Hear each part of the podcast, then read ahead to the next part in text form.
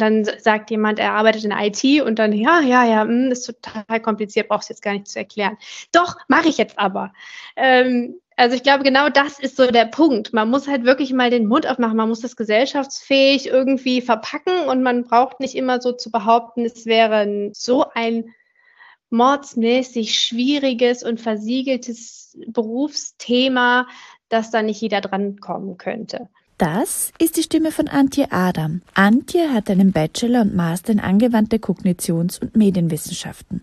Sie ist zertifizierte Scrum Masterin und arbeitet als IT-Consultant und UX-Designerin. Wenn euch die Folge mit Antje gefällt, dann teilt sie sehr gerne mit jemandem, den sie gefallen könnte. Und jetzt viel Spaß mit Tech She Likes Folge 58. Du hast einen Bachelor und einen Master in angewandte Kognitions- und Medienwissenschaften. Wie kommt man von diesem Studienabschluss in die Rolle eines IT-Consultants? Dieser Studiengang, der ist so in der Form auch relativ einzigartig. Ähm, der ist in Duisburg angesiedelt und der verbindet die Bereiche Informatik, Psychologie und BWL. Das heißt, die Informatik hatte ich schon so ein bisschen in der Tasche, ähm, wobei ich eigentlich immer eher so zur Psychologie getändelt bin. Ähm, ich habe dann nach dem Studium auch angefangen, eher im Marketingbereich zu arbeiten, aber auch immer als Produktmanager so mit der Schnittstelle zur IT. Das hat sich dann mit der Zeit immer weiter rauskristallisiert, dass ich einfach unheimlich viel Spaß an diesen IT-Themen habe, also an der ganzen Bandbreite. Ähm, und habe dann irgendwann gesagt, ach, jetzt probiere ich das einfach. Äh, Wenn es schief geht, dann geht es halt schief, ist auch egal. Ähm, und habe mir dann eben ein Unternehmen rausgesucht, die wirklich reine IT machen, nicht so wie vorher. Das war ein, so eine Community-Plattform für Ärzte, sondern ähm, jetzt bin ich eben bei einer wirklich reinen IT-Firma und da habe ich dann ähm, ja, mich beworben und wurde mit offenen Armen empfangen, weil eben diese Kombination aus Psychologie und Informatik relativ selten ist, gleichzeitig aber eigentlich unheimlich gefragt. Also ähm, ich glaube, wir kennen alle IT-Projekte, die äh, durchaus eher nach hinten losgehen, weil eben keiner sich um die Nutzer kümmert. Ähm, und das ist dann so quasi die Lücke, die ich ge, ähm, gefüllt habe, plus ähm, ja, als so halber Psychologe kann man sich zwischen die ähm, verschiedenen Fronten, die sich in solchen IT-Projekten ja gerne mal bilden, also ähm, die Kunden, die eher nicht technisch affin sind und die ähm, ITler, kann man sich ganz gut positionieren und man kann eben beide Seiten irgendwie miteinander verbinden. Und so bin ich eben in diese IT-Consultant-Rolle gekommen und bin da auch tatsächlich sehr, sehr glücklich und stelle auch fest, dass also auch wenn man selbst nicht programmiert, man da echt viel, ähm, ja, viel bewerkstelligen kann. Ich finde es sehr spannend, dass du jetzt gesagt hast, dass die Kombination von Informatik und Psychologie recht selten ist. Ich würde dir sogar widersprechen und sagen, die ist eigentlich, finde ich, gar nicht so selten, wie man glauben mag, weil ich habe ja selbst auch Informatik studiert und es gibt auch im Studium einen sehr großen Teil davon, der nennt sich Human-Computer Interaction, wo es ja auch tatsächlich um die Nutzer auch geht. Und der Großteil davon hat mit Psychologie zu tun. Ich habe sowieso noch ein bisschen Lexotenstudium gemacht, also das hat damals Informatikmanagement und Informatikdidaktik geheißen. Und mein Anteil im Studium an Psychologie war unglaublich hoch und mir ging es eigentlich ja sehr ähnlich wie dir. Ich habe Psychologie immer sehr spannend gefunden, aber es wäre bei mir zum Beispiel nie ein Thema gewesen, wirklich nur Psychologie zu studieren. Aber in Kombination mit der Informatik finde ich das nach wie vor heute unglaublich spannend. Und ich muss äh, sagen, dass ich auch sehr viele, gerade Frauen in meinem Umfeld kenne, die dann auch diese äh, Kombination gewählt haben, also von Informatik und Psychologie und auch sich eben heute mit dem UX-Design beschäftigen oder mit der ja, Human-Computer-Interaction oder jetzt auch immer mehr der Roboterpsychologie. Der Titel des Studiums war ja angewandte Kognitions- und Medienwissenschaft. War dir das vorher bewusst, dass da auch Informatik inkludiert ist? Ich habe ursprünglich nach dem Studium erstmal gedacht, äh, ich gehe ins Marketing, ich mache irgendwas mit ähm, Psychologie und so irgendwie im Managementbereich. Und dann habe ich, und das ist eigentlich schon fast eine peinliche Geschichte, habe ich ein Praktikum gemacht und habe da eine Excel-Tabelle, eine sehr ausgefuchste Excel-Tabelle machen wollen. Und ähm, also es ging um Kalkulationen von Berechnungen von Staturen und sowas. Jetzt wird natürlich jeder sagen, oh, Excel, furchtbar. Stimme ich auch irgendwie zu, aber irgendwie hat es mich total gereizt. Ich fand es großartig und habe mich dann auch immer irgendwie an meinen Vater erinnert, der eben selbst auch gerne programmiert. Ja, dachte dann, ach, warum eigentlich nicht? Analytisch ist, bin ich halt schon. Mathe war so halb Werke in der, in der Schule. Ich glaube halt, dass man bei dem Studium immer ganz gut was wählen kann oder bei dem Berufsweg, was man spannend findet, auch wenn man von, nicht von vornherein so total gut ist oder von als kleiner, äh, kleiner Stöpsel irgendwie was programmiert hat. Mir war das klar, dass das da drin sein würde, dass das auch schwierig werden würde, war es auch an einigen Stellen, aber ich habe es nie bereut. An welchen Stellen war es jetzt schwierig für dich? Also was war für dich eine besondere Herausforderung im Studium, was jetzt auch die Informatik betrifft? Ich glaube, es war vor allen Dingen der Einstieg. Also am Anfang, wenn man dann ähm, über Binärsysteme redet, wenn noch relativ viel Mathe im Spiel ist, wenn das alles noch so, ja, wenn man quasi den Absprung noch nicht gefunden hat und noch nicht so wirklich ans Praktische rangeht. Also wenn es dann tatsächlich ans Programmieren geht oder an ähm, logische Systeme, das fiel mir dann immer ein bisschen leichter, aber diese Grundlagen, also erstmal reinkommen, ähm, das fiel mir tatsächlich relativ schwer. Und ich glaube auch, dass das für viele eine Hürde ist, weil man eben tatsächlich dann im Studium mal ähm, eine Mathe-Vorlesung hat und man eigentlich dachte, man wäre das los. Ähm, aber letzten Endes äh, läuft es dann irgendwie im Laufe der Semester, also für mich war es so, ähm, läuft es dann irgendwann darauf hinaus, dass man irgendwie im dritten Semester dann aufs erste Semester zurückschaut und sich denkt, war eigentlich ganz einfach hast halt damals noch nicht so ganz verstanden, warum du das brauchst. Und wenn es dann aber quasi alles zusammengeführt wird, ähm, dann funktioniert das. So ging es mir eigentlich auch erst nach dem Studium oder auch in der Jobwelt, wo sie für mich der Kreislauf dann geschlossen hat, warum wir das auch im Studium gemacht haben. Wir haben das damals halt einfach alles gemacht, aber ich kann mich nicht erinnern, dass uns erklärt wurde, wofür wir das eigentlich machen. Also ich hätte mir da auch von den Lehrenden mehr Informationen darüber gewünscht oder mehr einfach Praxisbezug. Aber das finde ich an den Unis generell immer relativ schwierig, dass eben da relativ viel Theorie ist und die Informatik ist einfach zu Beginn kein theoretisches Fach. Hattest du in deiner Schulzeit auch Informatik? Hätte es gegeben, äh, in Kombination mit Mathe. Das wollte ich damals überhaupt nicht. Äh, ich bin da jetzt tatsächlich ganz auf den, den Deutsch-Kunst Zug aufge, aufgesprungen. Aber ich hatte, wie gesagt, meinen Vater, der irgendwie immer, so, also der Computer war immer irgendwie da. Und es war auch irgendwie immer so ein, ein Thema, dass man damit mehr machen kann, als nur ähm, irgendwie was in Word ein, eintippen.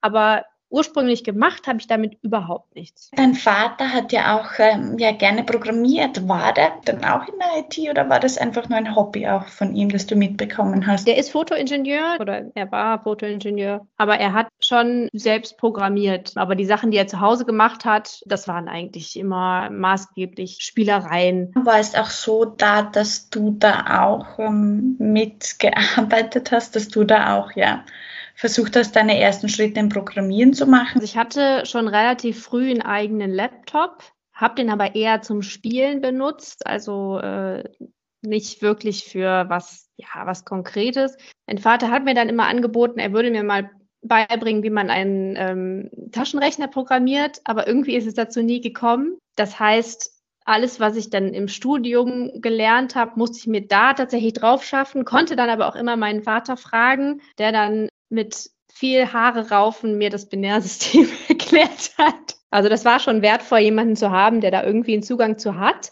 Aber mein persönlicher Start in diese Programmierwelt oder generell in die Welt der IT, so dass ich sie auch so angenommen habe, kam tatsächlich erst sehr spät, also erst mit dem Studium eigentlich. Spielst du heute auch noch? Manchmal ja, jetzt mit kleinem Kind eher weniger, aber wenn, ähm, wobei ich bin Konsolenspieler, ich bin kein als PC-Spieler jedenfalls nicht so häufig. Aber ich habe selbst auch mal bei äh, einer Spielefirma, also bei Ubisoft, gearbeitet als Werkstudent. Das heißt, da ist auch irgendwie eine sehr große Nähe da.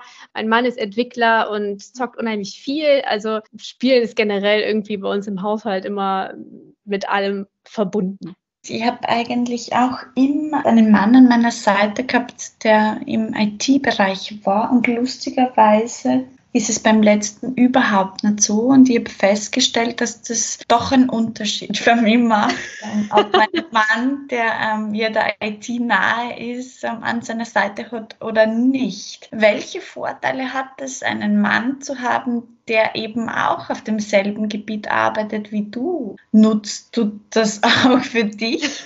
Sehr viel. Also wir, wir, wir nutzen uns gegenseitig, sagen wir mal so. Wir haben uns kennengelernt in der alten Firma, wo ich äh, angefangen habe. Dann war er zwischendurch woanders und jetzt äh, ist er mir in die IT-Firma hinterhergefolgt. Also wir sind tatsächlich auch einfach arbeitstechnisch unheimlich nah. Ähm, und wir nutzen das wirklich viel. Also ähm, es passiert immer mal wieder, dass ich irgendwie in irgendeinem Kontext ähm, mal auf, auf Dinge stoße, um die ich nicht so richtig mein, mein Hirn drum schlingen kann. Und ähm, dann spreche ich halt mit ihm und schaue nochmal, ob er mir das irgendwie besser erklären kann. Ähm, genauso gibt es manchmal einfach Probleme, die man auch konkret irgendwie bespricht. Andersrum aber auch. Also wenn er dann irgendwie zum Beispiel eine Kommunikationsthematik hat oder er hat irgendwie, er arbeitet an irgendeinem System und hat das Gefühl, da fehlt jetzt auf äh, UX oder UI-Seite irgendwas, dann ähm, sitzen wir hier oft irgendwie bei in der Mittagspause und sprechen da nochmal drüber und diskutieren das. Also ich finde das unheimlich schön. Ich finde das total wertvoll. Ich kann auch verstehen, dass man das vielleicht nicht unbedingt noch zu Hause haben will, weil es ist dann halt auch omnipräsent. Und ich glaube, so Freunde und Familie sind manchmal auch ein bisschen genervt davon, weil irgendwie das Thema doch sehr vorherrschend ist. Aber ich finde es total schön.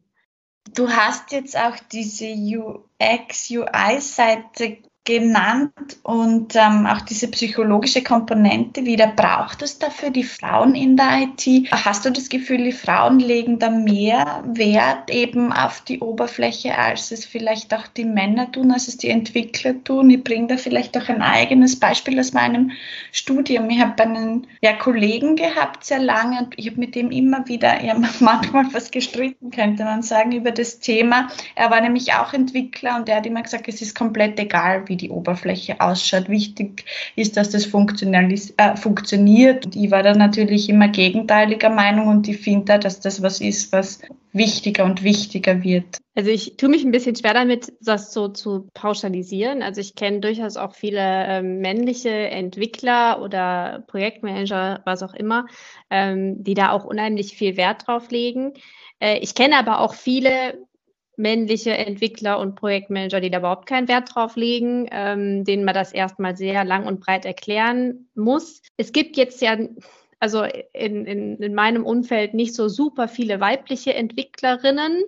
Und da ist es häufig so zwiegespalten. Also ich habe manchmal das Gefühl, da gibt es so die eine Charge, die sagt, ähm, ja, es ist total wichtig, dann gibt es aber auch die andere, die sagt, ich möchte mich damit nicht beschäftigen, weil das so ein weibliches Fach wäre. Also ja, ich glaube schon, dass das irgendwie weiblich angehaucht ist, gerade wenn es so um ästhetische Themen geht und auch um so ja eher weiche Faktoren, also welche Emotionen rufe ich hervor mit bestimmten ähm, Kombinationen von, von Interface-Elementen oder mit bestimmten Wegen, die, die ich durch ein System gehe. Das sehe ich schon häufig, dass das die, ähm, dass die Frauen das ein bisschen ernster thematisieren.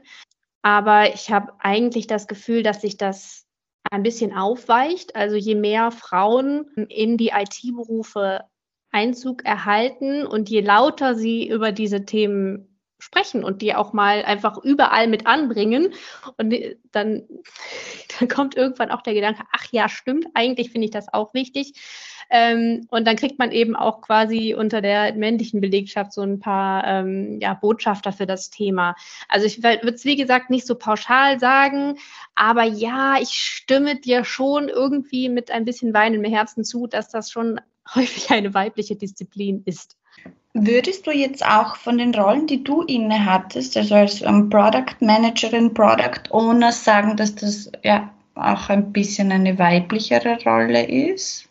Also ich würde sagen, bei den Produktmanagern, da kommt es immer sehr stark drauf an, in welcher Branche man sich bewegt. Also da gibt es sowohl Männlein als auch Weiblein, ähm, also auch alles dazwischen. Also das man findet vielleicht in der, weiß ich, Make-up-Industrie dann eher die Frauen und in, ähm, bei den Autos dann vielleicht eher die Männer. Also die Produktmanager an sich, glaube ich, sind sehr divers. Ähm, die Product Owner, dadurch, dass das schon eher in der IT verankert ist, dadurch, dass es ja eben ein Scrum-Konzept ist, ähm, sind schon auch häufig Männer. Ähm, also bei uns in der Firma ist es jetzt so, dass es ganz oft auch Entwickler sind, die quasi nochmal was anderes sehen wollen ähm, und nochmal was anderes machen. Also da gibt es dann gar nicht so viele Frauen. Ich würde mir da mehr Frauen wünschen, generell wünsche ich mir mehr Frauen in dem Berufsfeld, ähm, aber einfach auch, weil diese Dolmetscherstelle, die so ein Product Owner oft ist und diese, ja, diese Querschnitte zu diesen UX-UI-Themen durch eine weibliche Note oft auch einfach gewinnen können. Und wenn die Entwickler sowieso schon männlich sind, dann ist es finde ich fatal, wenn irgendwie nur eine weibliche Person mit im Team ist und das ist dann der UXer und dann stehen sich da so wie so zwei Fronten gegenüber, nur weil zufällig das Geschlecht so äh, gelandet ist. Das finde ich halt fatal und das kann durch so einen Product Owner zum Beispiel ganz gut aufgefangen werden. Aber da habe ich jetzt nicht unbedingt gesehen, dass es nur Frauen oder nur Männer gibt. Also ich glaube, bei den UXern ist das noch ein bisschen stärker vertreten. Kannst du jetzt auch für die Zuhörerinnen und Zuhörer, die nicht wissen, was Product Manager, was ein Product Manager oder eine Product Managerin und ein Product Owner ist, erklären? Der Produktmanager ist ein bisschen gröber gefasst und findet sich auch in allen möglichen Industriezweigen, ist nicht unbedingt IT-spezifisch. Es ist so ein bisschen Mädchen für alles. Also im Prinzip ist man da verantwortlich für ein Produkt, auch im Sinne von der Koordination von Marketing, aber eben auch, wenn es ein Softwareprodukt ist, dass die ähm, IT entsprechend geleitet wird, ist aber auch Vertrieb, äh, man geht auch auf Messen und all solche Themen. Also Produktmanagement ist viel, viel größer, während der Product Owner eine ganz spezifische Rolle aus dem Scrum-System ist, also tatsächlich ein, ja, wenn man so will, ein IT-Manager, äh, der aber kein Manager im klassischen Sinn ist. Also ähm, der ist im Prinzip die, äh, die verantwortliche Stelle für die Anforderungen an ein Produkt. Also er ist verantwortlich dafür, dass das Softwareprodukt, das am Ende dabei rumkommt, auch tatsächlich dem entspricht, was, äh, was der Nutzer haben will, natürlich auch, was der Kunde haben will. da spalten sich dann die Geister. Aber das ist eben ein ganz spezifischer Rolle und die hat zum Beispiel im Gegensatz zum Product Manager, der häufig eine, äh, auch eine, eine weisende Befugnis hat, hat der Product Owner das nicht. Also der ist einfach nur Teil von einem Team, genauso wie der der Scrum Master, der den Prozess des Scrum-Systems überwacht, ja, so quasi Botschafter für diesen Prozess ist und das Entwicklerteam. Also der ist quasi auf Augenhöhe der Product Owner ähm, und hat damit so eine leicht andere Rolle als der Product Manager. Würdest du diese Rollen empfehlen für den Einstieg in die IT? Ich habe auch gesehen auf LinkedIn, du hast diese Scrum-Zertifikate gemacht. Ist es notwendig, um so eine Rolle zu bekommen? Also ich würde jetzt mal beim, ähm, beim Product Owner oder beim PO ähm, bleiben, weil der Product Manager ist nicht unbedingt ein ähm, IT-spezifischer Beruf. Also das kann auch wirklich völlig was an, ganz anderes sein. Aber um Product Owner zu sein, zu werden, ähm, es hilft, wenn man diese Scrum-Zertifikate macht. Ähm, letzten Endes ist es aber meiner Meinung nach auch nur ein Stück Papier und man muss halt ja Erfahrungen sammeln. Das ist eine sehr ähm, verantwortungsvolle Position. Man sitzt eben häufig zwischen den Stühlen. Man muss gleichzeitig sehr positiv sein, wenn man viele Dinge von vielen Dingen überzeugen muss. Ähm, gleichzeitig muss man aber eben auch viele Rollen in sich selbst irgendwie fokussieren. Also das heißt, dieser, dieser Erfahrungswert, den man mit der Zeit gewinnt, ist sehr viel wertvoller, finde ich, als ein Zertifikat. Also dieses Zertifikat ist dafür gut oder diese Schulung, die man bei Scrum macht, um die Grundstruktur von Scrum, von agilem Arbeiten in dem Kontext zu, kennenzulernen. Wenn man aber in diesen Beruf einsteigen möchte und man findet ein Unternehmen, das sagt, mir ist egal, dass du es noch nicht gemacht hast und mir ist auch egal, dass du kein Zertifikat hast und du hast gleichzeitig aber einen Scrum Master, der dich bei diesem Prozess an die Hand nimmt und sagt, ja, wir haben jetzt hier diese Formate von Meetings und wir gehen das so und so ähm, durch, dann kann das genauso funktionieren. Das gibt es leider nicht immer. Es gibt nicht immer einen Scrum Master, ähm, auch wenn es den geben sollte. Aber an sich würde ich diese Rolle vom Product Owner ähm, absolut empfehlen. Also das ist eine tolle Rolle und man kann sie eben mit ganz, ganz verschiedenen Hintergründen bewerkstelligen. Also es ist eben nicht so, dass man programmieren können muss.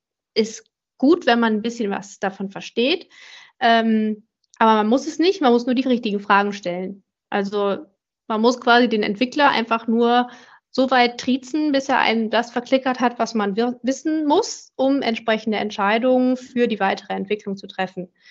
Und ähm, gerade bei dem Product Owner finde ich es unheimlich wertvoll, wenn man auch andere Dinge im Hinterkopf hat. Also wenn man ähm, vielleicht Geschichte studiert hat und man hat irgendwie da irgendwelche ähm, Hintergründe, die andere nicht haben oder man hat Maschinenbau studiert oder was auch immer. Also alles, was man irgendwie mitbringt an Fachwissen, kann man als Product Owner unheimlich gut ähm, positionieren. Man kann seinen Job damit wirklich bereichern, man kann das Team damit bereichern. Und deshalb denke ich, der Product Owner ist eigentlich eine wirklich gute Einstiegsstelle, wenn man darauf gefasst ist, dass man eben ja auch mal den Fuß auf den Boden stellen muss. Hast du jetzt auch einen konkreten Lernpfad in die Rolle als Product Owner? Also auf der Seite von scrum.org, also die ähm, sind ja die Urgesteine vom Scrum-System. Ähm, und da findet man tatsächlich unheimlich viel an Material, was man äh, erstmal durcharbeiten kann, was man durchlesen kann. Es gibt den Scrum Guide, der eben quasi die ähm, die Bibel ist, die hinter allem steht, ähm, was man so in diesem Kontext erarbeitet. Die bieten auch Kurse an. Ähm, die sind jetzt für eine Privatperson eher teuer.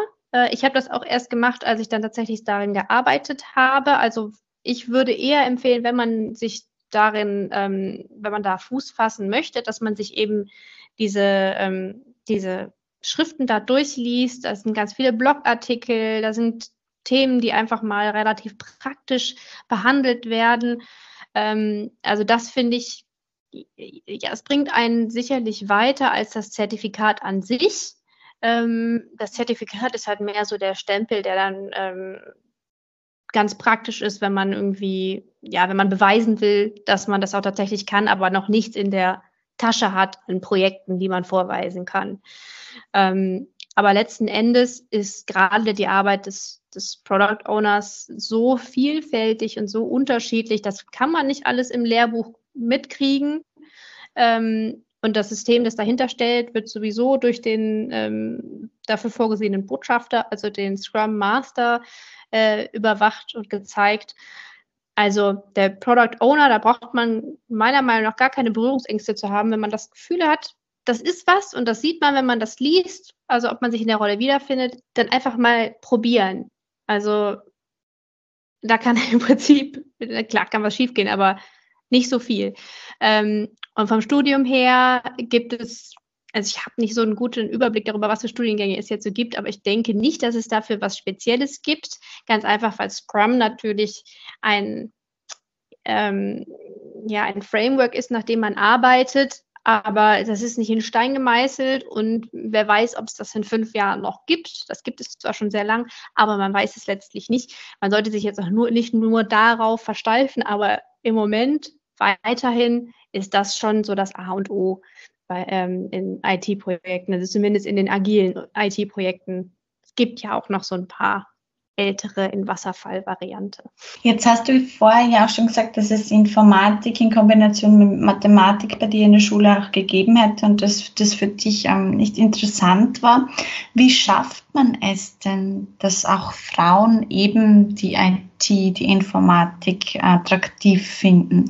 Gibt es da irgendeine Phase im Leben, wo du sagst, die ist ähm, sehr bedeutsam dafür? Ähm, was ich tatsächlich ein total cooles Projekt finde oder ja, ein Projekt äh, ist der Girls Day. Den haben wir auch vor kurzem organisiert und haben da mit äh, ein paar Mädels ein Spiel programmiert in allen möglichen Altersklassen und das fand ich richtig gut. Und ich glaube, das hätte ich sowas damals dann auch in einem Informatikberuf gemacht, dann hätte mir das auch echt viel gebracht. Man sieht dann allerdings auch, dass das häufig die Kinder von Kollegen sind. Also es gibt halt relativ selten ist, dass, dass man in so eine ganz fremde Firma kommt, diese Faszination an, ähm, mit Computern sollte, finde ich, noch viel stärker in der Schule behandelt werden. Ähm, mittlerweile sind sicherlich die Informatikunterrichtsthemen etwas elaborierter als noch zu meiner Zeit. Zu meiner Zeit hatte ich immer das Gefühl, die Lehrer wissen eigentlich überhaupt nicht, was sie da tun. Ähm, ich hoffe, es ist besser geworden. Ich kann es jetzt aber nicht so ganz sagen. Aber ich glaube, dass es eben schon viel, viel früher startet, dass eben auch ähm, jüngere Mädchen schon dazu ermutigt werden, dass eben Informatik nicht einfach nur so ein, ähm, ja, so ein Kellerjob ist, sondern eigentlich äh, gerade mit solchen Themen wie Robotik und ähm, Blockchain und all diesen Themen, die halt auch sehr, sehr modern sind und sehr, sehr am Puls der Zeit, ähm, dass man da unheimlich viel machen kann und man muss eben nicht äh, im, im Kopf irgendwie zehnstellige Zahlen ausrechnen, sondern man muss vor allen Dingen irgendwie logisch mitarbeiten, mitdenken. Ähm, und es gibt in der Informatik sehr viel mehr Themen als, ähm, als nur Programmieren. Und was so die, die Phase der Berufswahl äh, angeht, ich weiß jetzt nicht, wie das, ähm, wie das bei euch ist. Bei uns ist, gibt es da schon immer Sachen, die man sich angucken kann, so beim Arbeitsamt und so weiter. Das ist aber eher mau. Ich habe immer das Gefühl, dass wenn man in der Auto, äh, Informatik landet, dann häufig dadurch, dass eben im Umfeld irgendjemand auch daher kommt. Ähm, also gerade bei den, bei den jungen Frauen oder bei den, bei den Mädels. Das finde ich tatsächlich sehr schade. Ähm, ich habe dafür auch keine Pauschallösung, außer eben, dass ich einfach jeder, der irgendwie daran denkt, ähm, sowas spannend findet, ähm, einfach nur zu ermutigen, auch mal auf die Unternehmen einfach zuzugehen und ähm, zu fragen, kann ich vielleicht mal für ein Praktikum vorbeikommen ähm, oder kann mir irgendjemand mal was erzählen dazu? Also ähm, ich habe immer das Gefühl, wenn, wenn man jemanden gegenüber sitzt oder gegenüber hört, ähm, der aus dem Bereich kommt, der einem so ein bisschen die, ja, vielleicht auch die Sorgen nehmen kann, ob das irgendwie schwierig wäre oder komisch oder wie auch immer, dann macht es das, macht es das Ganze viel einfacher. Was ich tatsächlich mit Blick auf die Zukunft unheimlich schwierig finde, ist, dass die ähm, gerade die Informatik unheimlich viele neue Berufszweige mit sich bringt und man gar nicht so genau weiß, was man denn dafür studieren kann da muss man sich natürlich auch sehr, sehr stark informieren. Äh, und ich glaube, da sind auch viel die Eltern gefragt, den, für die das vielleicht noch ein Buch mit sieben Siegeln ist. Aber ja, man kommt irgendwie nicht drum rum, dass man sich eben wirklich mal informiert, was gibt es denn da eigentlich, was gibt es vielleicht in Zukunft, was gibt es Spannendes, was kann man sich angucken. Also es gibt eigentlich wirklich tolle Angebote, auch so ähm, Fab Labs und sowas. Also Labore, in denen man irgendwie was bauen kann, was programmieren kann, wo es Leute gibt, die, die Spaß daran haben, die eigentlich auch unheimlich viel zu erzählen haben. Aber diese zwei Positionen zusammenzubringen, ich glaube, da hapert es noch viel dran. Du bist ja selbst jetzt auch Mutter. Was würdest dir da erleichtern zu haben, um da quasi auch zu wissen, okay, das gibt's auch alles? Ich glaube, das war von dir, diese App da mir angeschaut, eMint. Ähm, bei der äh, ja so ein paar Berufe nochmal erklärt werden. Sowas finde ich durchaus spannend, aber auch da, da muss man natürlich auch die richtigen Leute erreichen. Also was ähm, wir jetzt einfach im Hinblick darauf, dass wir natürlich unserer Tochter auch irgendwie ermöglichen wollen, dass sie ja, dass sie diese Berufe wahrnimmt und dass sie wahrnimmt, dass sie eben durchaus auch solche Themen ähm, bearbeiten kann mal später, ne? also eben ihr diese Welt zu eröffnen, finden wir es halt einfach unheimlich wichtig, dass wir da viel drüber sprechen. Ähm, ich spreche auch mit anderen viel. Ich gehe deshalb auch in sowas wie so einen Podcast wie das hier. Ähm, ich mache mit Kolleginnen da relativ viel im Austausch, sodass man eben auch irgendwie sowas wie den Girls Day ähm, entsprechend begleitet und einfach wirklich überall, auch wenn es manchmal ja auch mal nervig sein kann, einfach immer darüber sprechen. Also ich glaube, dass das ist glaube ich, tatsächlich sehr weiblich, ähm, dass man häufig das so ein bisschen unter den Teppich kehrt und dann sagt jemand, er arbeitet in IT und dann, ja, ja, ja, mh, hm, ist total kompliziert, brauchst jetzt gar nicht zu erklären. Doch, mache ich jetzt aber. Ähm, also ich glaube, genau das ist so der Punkt. Man muss halt wirklich mal den Mund aufmachen, man muss das gesellschaftsfähig irgendwie verpacken und man braucht nicht immer so zu behaupten, es wäre so ein mordsmäßig schwieriges und versiegeltes Berufsthema, dass da nicht jeder dran kommen könnte. Und ich glaube, dass wenn man tatsächlich auch immer wieder sowas aufbringt, dann kommt die Faszination mehr oder weniger von selbst. Also es gibt ja zum Beispiel auch für Kinder unheimlich tolle Spielzeuge. Also wir haben jetzt vor kurzem noch unserem, ähm, unserem Neffen so ein so einen Roboter geschenkt, den man ähm, programmieren kann, ne, dass er sich nach rechts dreht und vorne also geradeaus läuft. Und also ganz kleine Themen, da gibt es total schöne Sachen am Markt, aber die muss man dann halt auch wahrnehmen und man muss sie irgendwie in den Alltag integrieren und man muss das mit den Kindern auch machen. Und ich glaube eben genau das, dieses, da müssen die Eltern das machen.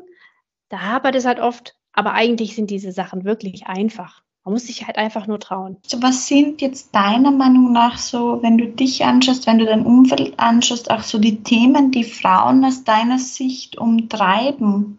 Es wird ja relativ viel getan im Hinblick darauf, dass ähm, die Frau wieder arbeiten gehen kann, dass, ähm, dass sie irgendwie in Teilzeit noch dabei ist und dass das Ganze so ein bisschen vereinfacht wird. Ich glaube aber, dass ähm, gerade da eine Sache häufig vergessen wird. Meine Schwester sagte das letztens, als äh, die Kinder haben auch ein Recht auf ihre Eltern.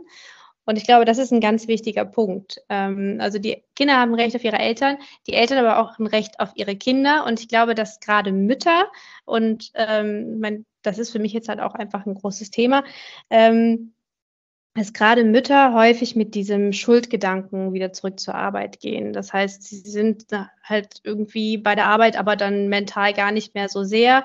Ähm, und dann haben sie irgendwie einen Job, der geht dann vielleicht von, von acht bis fünf. Und ähm, wenn, wenn sie Halbzeit arbeitet, dann arbeitet sie vielleicht von acht bis zwölf oder von zwölf bis fünf, wie auch immer, aber auf jeden Fall zu Zeiten, in denen ihr Kind sie eigentlich braucht. Und dann können wir zwar am Ende sagen, ja, Wahnsinn, jetzt hat sie eine Teilzeitmöglichkeit, das ist ja schon mal gut, aber ihr Kind kriegt da trotzdem nichts von ihr und sie kriegt auch nichts von ihrem Kind. Ähm, das gleiche gilt natürlich auch für Väter, aber ich glaube einfach, dass es bei, bei Müttern ein, ja, ein stärkeres Thema ist nach wie vor, ähm, weil einfach ja, es steckt so ein bisschen in den Genen drin. Das sage ich jetzt als äh, frisch gebackene Mutter.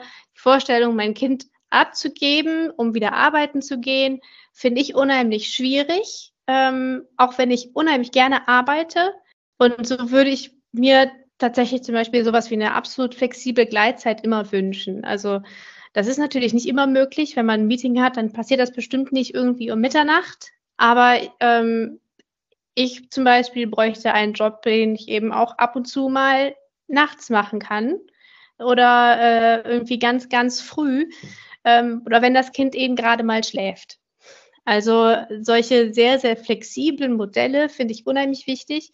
Ähm, und ich glaube, dass das häufig vergessen wird, dass eben dieses Familienleben nicht auf der Strecke bleiben darf. Ähm, und dass eben Mütter häufig noch ganz klassisch irgendwie da die, ähm, die Hauptrolle spielen und so eine Familie zusammenzuhalten. Und ähm, ja, den nimmt man halt manchmal so ein bisschen die Möglichkeit, indem man so ganz hoch hält, ja, wir haben jetzt die Teilzeitmöglichkeit schlechthin, ähm, weil dann eben man das Gefühl hat, man müsste jetzt dankbar sein, weil man Teilzeit arbeiten darf, aber eigentlich klappt es halt trotzdem vorne und hinten nicht. Ähm, und ein anderes Thema jetzt ab von der Mutterschaft, ähm, aber generell für Frauen in diesem Beruf, was ich unheimlich wichtig finde, sind, ähm, sind Netzwerke, sind ähm, Botschafterinnen, sind einfach andere Frauen, mit denen ich mich unterhalten kann, die vielleicht ähnliche Dinge durchmachen, ähm, die ja, die vielleicht einfach nochmal, zu denen ich einen anderen Zugang habe als nur zu Männern. Also in meinem Fall war es jetzt zum Beispiel so, ich bin ähm, äh, zu meiner Firma gekommen. Äh, da war die relativ neu hier in Düsseldorf. Ähm, und da war ich eine von zwei Frauen und das andere war eine Werkstudentin. Und ansonsten waren es nur Männer. Ich habe oft so gearbeitet, dass ich mit relativ vielen Männern gearbeitet habe. Deswegen hat mir das erstmal nichts ausgemacht.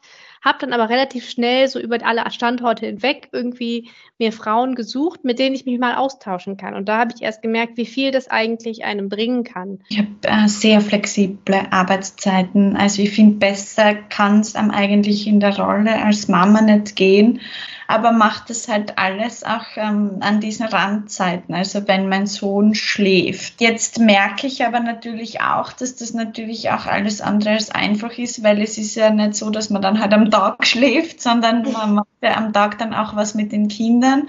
Kann man da eigentlich irgendwie auch rauskommen? Weil ich sehe es jetzt zum Beispiel auch bei meinen Freundinnen, die zu mir sagen, ich, ich könnte das nicht, ich könnte es nicht, dann halt mir am Abend hinzusetzen und dann auch noch zu arbeiten. Also ganz wichtig ähm, ist, glaube ich, das Wollen. Also letzten Endes, und das finde ich total wichtig, ist, ist das Allerwichtigste ist, dass man das tut, was man tatsächlich auch will. Also ähm, wenn man sich gerne einfach nur um die Kinder kümmern möchte ähm, und man möchte nicht arbeiten und man kann das finanziell stemmen, dann macht das. Also ich finde das ganz furchtbar, wenn man quasi darauf pocht, na ja, jetzt dürfen wir ja alle, wir sind so emanzipiert, jetzt bleib auch nicht zu Hause wie so ein äh, altes Mütterchen.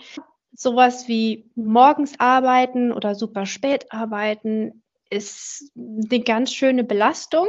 Ähm, aber es kann auch eine Belastung sein, sich den ganzen Tag nur um die Kinder zu kümmern. Ich glaube, man muss sich selbst so ein bisschen so die, die einzelnen Inseln schaffen ähm, dass man sagt, jetzt mache ich nur das und jetzt mache ich nur das. Da hilft natürlich, wenn man einen Partner hat, wenn man Familie hat oder Freunde, die irgendwie dann unterstützen können mit den Kindern ähm, oder mit dem Haushalt oder was auch immer.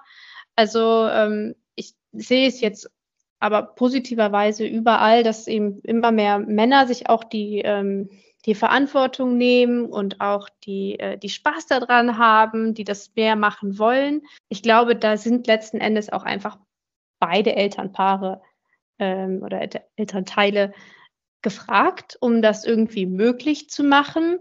Ähm, gleichzeitig sollte man sich aber nicht irgendwie der, diesem Trugschluss ergeben, dass man auf jeden Fall arbeiten muss, wenn man es eigentlich gar nicht will, und wenn man aber sagt, man möchte gerne einfach mehr arbeiten, ja, dann arbeite halt mehr. Ein Kind wird, kann sicherlich auch in der, äh, in der Kita, in der Betreuung absolut glücklich sein. Und wenn die Mutter dann entspannt ist, wenn das Kind nach Hause kommt und nicht mehr arbeiten muss, umso besser. Also ich glaube, man muss wirklich sehr, sehr deutlich sich anschauen, was kann ich, was will ich, ähm, was funktioniert für meine Familie ähm, und das dann auch einfach regelmäßig hinterfragen, weil es kann ja durchaus sein, dass mal ein halbes Jahr die eine Variante unheimlich gut funktioniert und dann funktioniert es aber nicht mehr, aus welchen Gründen auch immer. Und da muss man einfach dann entsprechend ehrlich zu sich sein, man muss mutig sein, man muss auch irgendwie seinen Partner da in die Pflicht nehmen, das zu unterstützen ähm, und dann einen Weg finden, um das zu bewerkstelligen. Aber ich glaube, richtig einfach wird das nie, ganz einfach, weil wir diese zwei mindestens zwei Rollen haben für, ähm, also gerade für die Mütter, die äh, sehr schwer vereinbar sind.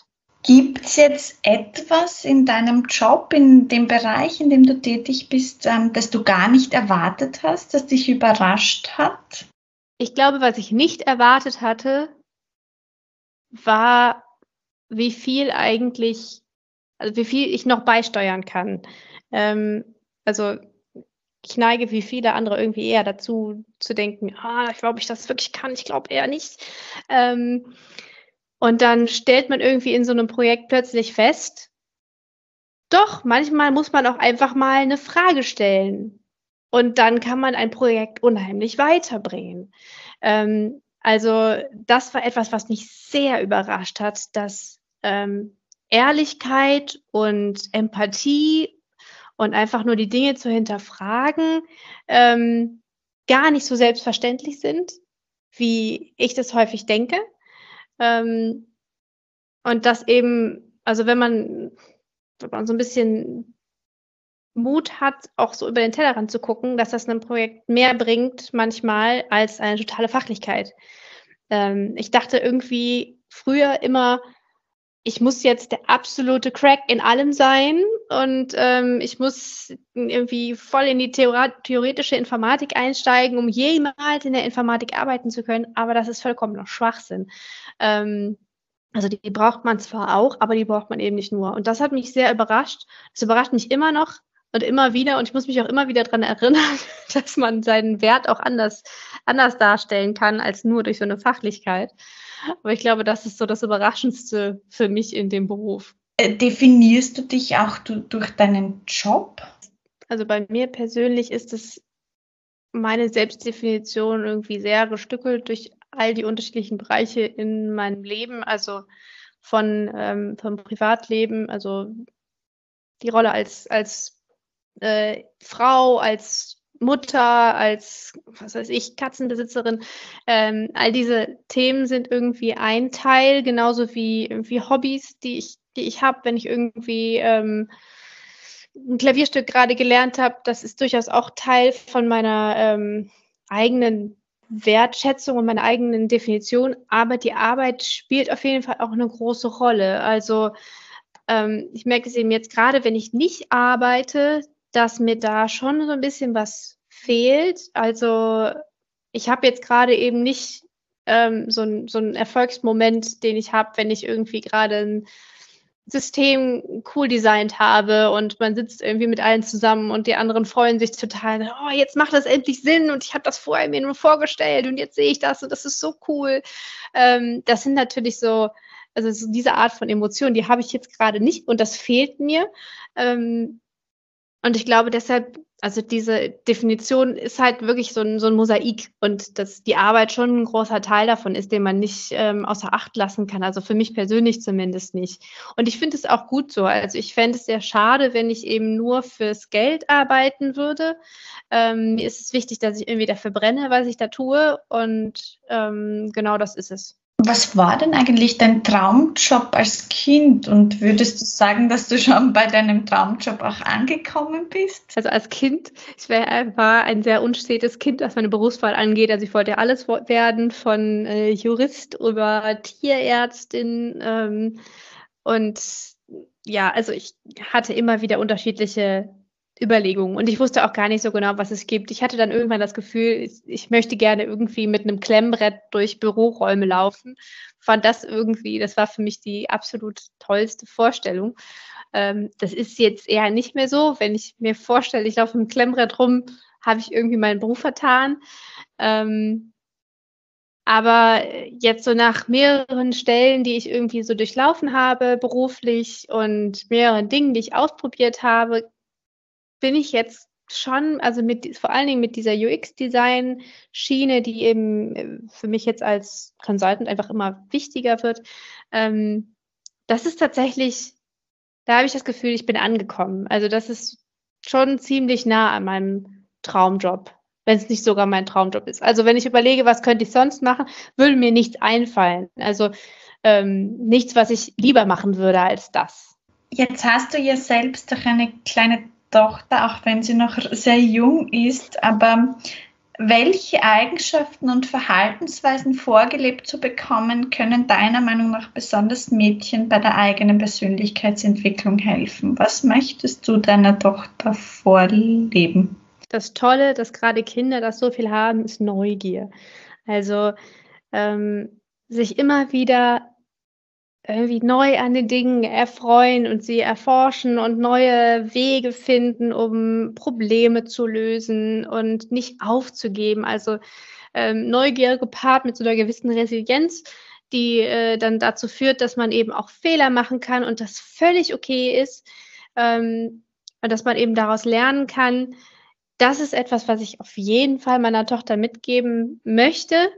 Ähm, gleichzeitig natürlich schon auch so ein paar praktische Dinge. Also ich freue mich schon, wenn, wenn wir ähm, ihr so ein bisschen was an Handwerkzeug, an ähm, informatischen Themen, aber vielleicht auch sowas wie ähm, handwerkliche Fähigkeiten also mitgeben. Also ich würde mich schon freuen, wenn sie ein Regal bauen kann, ohne dass sie sich völlig blöde anstellt.